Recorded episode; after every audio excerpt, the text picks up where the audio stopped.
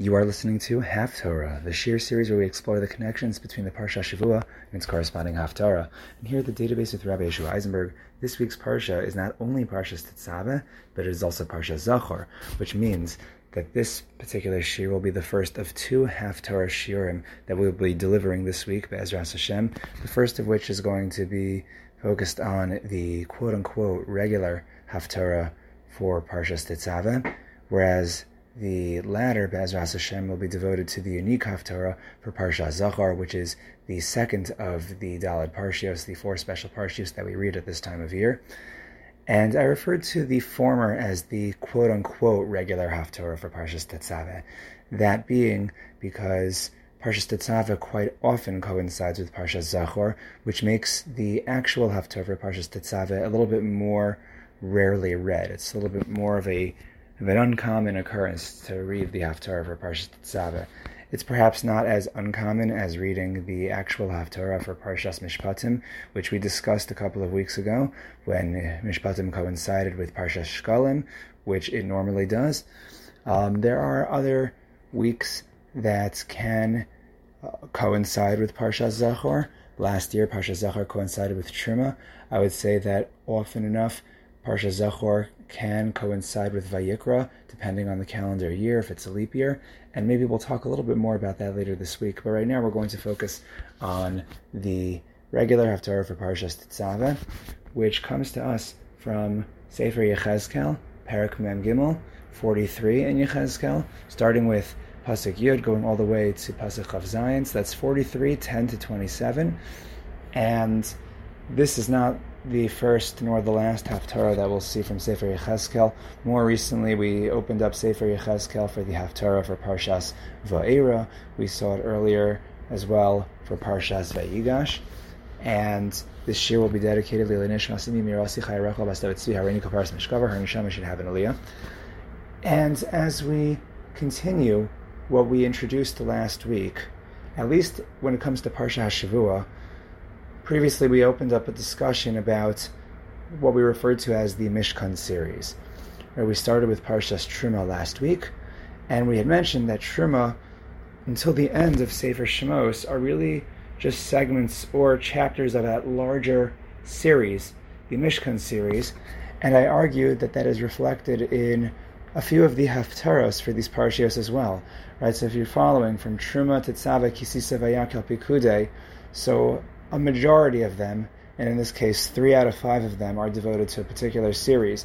And again, it's reflected in the Haftaras as the pieces from Navi that we read in some of these weeks comes from the story of Shlomo HaMelech's building, his construction of the first Beis Hamikdash, which is taken from Malachim Aleph, and uh, last week we saw from Parak Hay.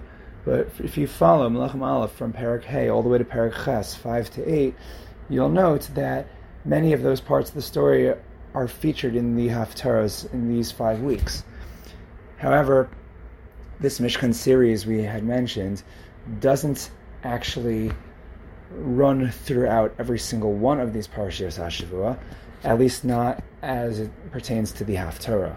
Meaning, the Haftarah for Parshas Tetzaveh, for example, is one of the two exceptions to this mini series, as it is not taken from the story of Shlomo HaMelech's building of the Beis HaMikdash, and it brings to the forefront our question of why the Mishkan series is interrupted and why did we choose, why did our Masorah choose the particular reading that we are going to be talking about?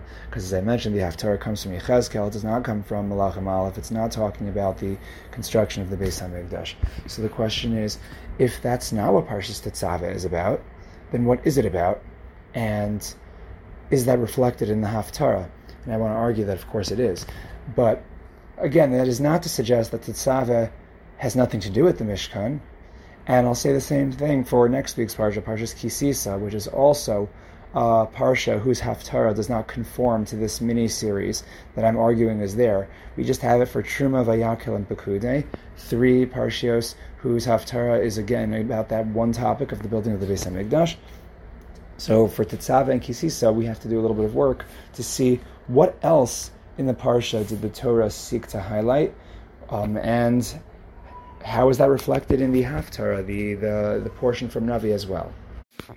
So I believe that the beginning to the answer of our question is that it could be that although in the Torah, Parshas Tetzaveh does, in a certain sense, continue the discussion of the Mishkan related items, if one looks carefully at all of the items in Parshas Tetzaveh, I think there is a more central theme than merely the Mishkan itself. So the question is, what is that theme? And the only consistent theme that I notice, at least, is that Tetzaveh has a special focus on the role and the services of the Kohanim. For example, Tetzaveh begins with a command concerning the menorah, which Aaron HaKohen was destined to kindle. Then Tetzaveh elaborates on the details of the Bigdei Kehuna, of course, perhaps the most um, central theme that anyone notices at first glance, the Kohanic clothing. Moreover, while most of the kalim of the Mishkan were described already last week in Parshas Teruma, the description of the Mizbeach HaZahav, the golden altar upon which the Ketores, the incense, was offered, is conspicuously pushed off until the end of Tetzaveh, something that we've pointed out in Parsha Panorama. And of course, only the Kohanim could perform this service of the Ketores as alluded to by the golden Zer Zahav, the Saviv, the golden diadem around the Mizbeach, which Chazal tell us is a symbol of the Keser Kahuna, the crown of priesthood. You see Rashi in our Parsha citing the Gemara in Yoma. Thus, Parsha Tetzav is not merely a continuation of the Mishkan discussion of Truma, but it is in its own way an isolated section about the Kahuna, specifically about the priesthood. With the above in mind, it makes sense that the Haftarah would also interrupt our program to bring us something more relevant and Kohen related, such as, for example, a description about the golden menorah, like which we read about in, for Parshas Bahaloscha. We have we also happen to read that on Hanukkah, a discussion that we'll have to return to from Sefer Zechariah. Or perhaps something specifically about the Kohanim themselves, like we find in the Haftarah for Parshas Emor, which, by the way, also comes from Sefer Yechezkel um, which will be the next parak, believe it or not. Um, not the next parsha from now, obviously, but in a few weeks from now, when we read Parshas Emor, so the Haftarah comes from Yechezkel Mem Dalet. Now that's what we would have expected, right? But interestingly enough, if we look at the actual Haftarah for Parshas Tetzaveh from Yechezkel Mem Gimel, takes place during the time of what would be the third temple inauguration, Be'ezras Hashem, when the when we have Binyan Bayis Shlishi, the Navi there in our Haftarah describes somewhat the Kohanim who will serve in those days. But if you look at the Haftarah itself, the, the Kohanim, they're really only mentioned in passing. In fact, the Haftarah's main focus is something that is hardly featured in Parshas Tetzaveh, namely the inauguration of the copper Mizbeach the Chanukas HaMizbeach, which stood outside the Heichal. Right, outside the sanctum of the Beis Hamikdash, outside the sanctum of the Mishkan, in the courtyard, we have the Mizbeach Hanechoshes, that copper Mizbeach, which was the Mizbeach that was designated for karbanos, such as the olos, the burnt offerings, all of which was described back in Parshas Teruma. You want to find the construction for the Mizbeach Hanachoshes, that's where it is. So you can imagine how strange that is. With a Sidra that specifically highlights the Kohanim and the Mizbeach Hazav, the golden altar, we have specifically chosen to read a Haftarah that revolves around the copper altar, the Mizbeach Hanachoshes, of last week's Parsha. Now, you might be thinking, okay, well, we interrupted our Mishkan series for this. It is kind of peculiar because Tetzaveh is a Kahuna exclusive Sidra, as we've already explained, loaded with so many unique features of Kohen related mitzvos. So the question is why exactly it is that this reading about the Mizbeach HaOla, the Mizbeach for the burnt offerings, is an appropriate one for Parshas Tetzaveh. And perhaps the answer to this question is one that is fundamental for our understanding of the true focal point of Tetzaveh and the key role of the Kohanim.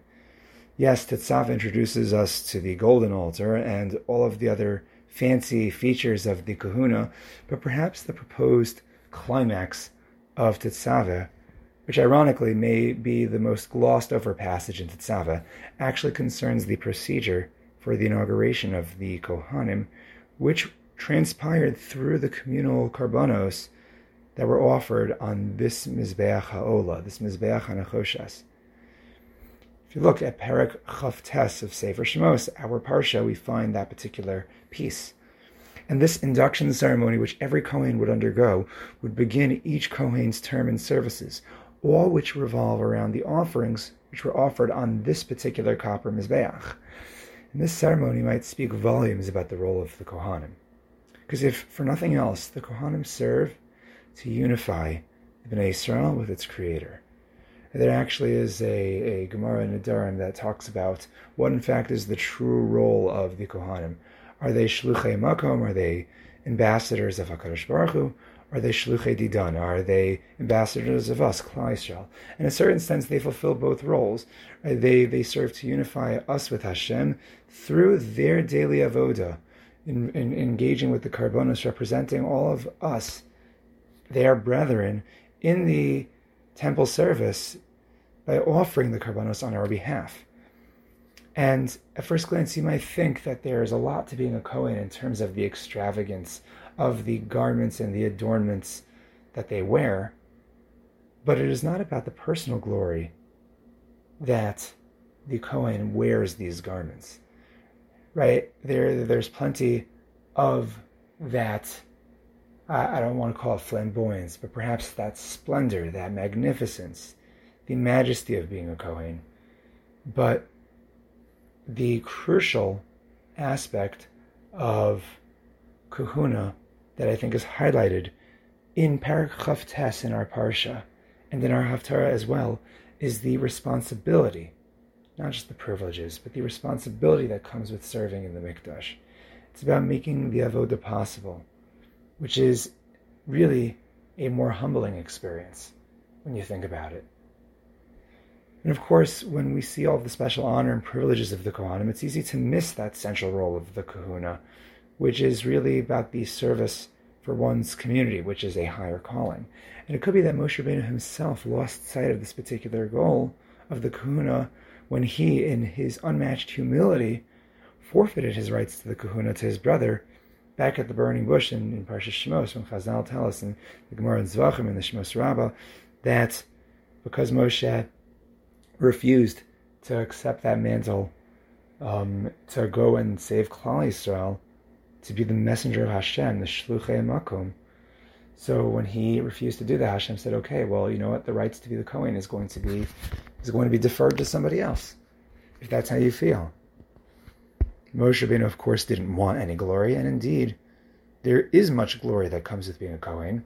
But with our Haftarah and with the inauguration of the Kohanim, we recognize that the Kahuna is not truly about glory, and in fact, is not even about the Kohanim themselves.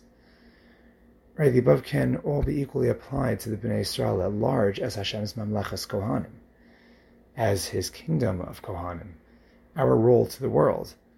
Because, yes, like the Kohanim, we have a lot of privileges and spiritual glory as Hashem's treasured firstborn nation, yet the main focus for us in our lives has to be the daily avoda that we do to unify the entire world with its creator. And at the end of the day, that's really what kahuna and being a Ben Yisrael is all about. Thus, despite the fact that when we open up a parsha like Parshas Tetzaveh and our attention is immediately grabbed by the stunning clothing that the Kohan would wear, the Haftarah says, no, look at Perak Chavtes in the Parsha, which talks about the Karbanos and the Mizbeach, and the Haftarah tells us to meditate. Zos Toras Habayis al Rosh This is the true teaching of the bias of the house, the base Beis Hamikdash that is atop the holy mountain of Hakadosh Baruch Hu. Ve'ela midos hamizbeach and says, look at the measurements of the altar, meditate on the mizbeach and what made it made it up, and it, at length it describes the harel of the mizbeach, which is the the, the roof of the mizbeach from the sovev olamala, says Rashi, from the from the circuit of the mizbeach and above, and the ariel, the lion like part of it. It's uh, referred to this way because of the fiery um, um, lion formation of the uh, of that uh, of the karbanos when they are offered. So the says the Haftarah, I want you to meditate on the avoda that the Kohanim do, not the clothing that they wore. You want to know what it means to be a Kohen? Look at the last pasuk in the Haftarah. Es and when the days have been completed, v'haya b'yom hashmini, it'll be on the eighth day of that inauguration. V'hala yasu ha-kohen, and henceforth, what is the Kohen going to do? Al ha-mizbeach, on the mizbeach, es olo sechem, they're going to bring the karbanos ola, v'es shalmechem, and your peace offerings, v'ratzisi eschem nu'um Hashem Elokim, and I will accept you with satisfaction, says HaKadosh Baruch Hu. We should all be zocha to appreciate our unique Kohanic role on the grand stage and actualize that role by successfully engaging in and fulfilling our daily avoda, unifying ourselves and everyone around us with Hashem, and Hashem should shower us with all the due glory that comes with being His Kohanim. But our focus should be on the right spot, and Hashem should, of course, accept our future avoda in that third Beis Hamikdash with the days of Mashiach. Stay tuned for the Haftarah for Parsha Zachor. And of course, if you enjoy sharing like this and others on the podcast, you want to partner up with us with a sponsorship, or if you have questions, comments, concerns, recommendations, or you want to join the Database Podcast WhatsApp group for updates and links for every uploaded share, especially share from the archives, which I quote unquote stream every week, then all you have to do is reach out to me at thedatabase at gmail.com. That's the database, B-E-I-S at gmail.com. Until next time, thank you for joining us here at the database.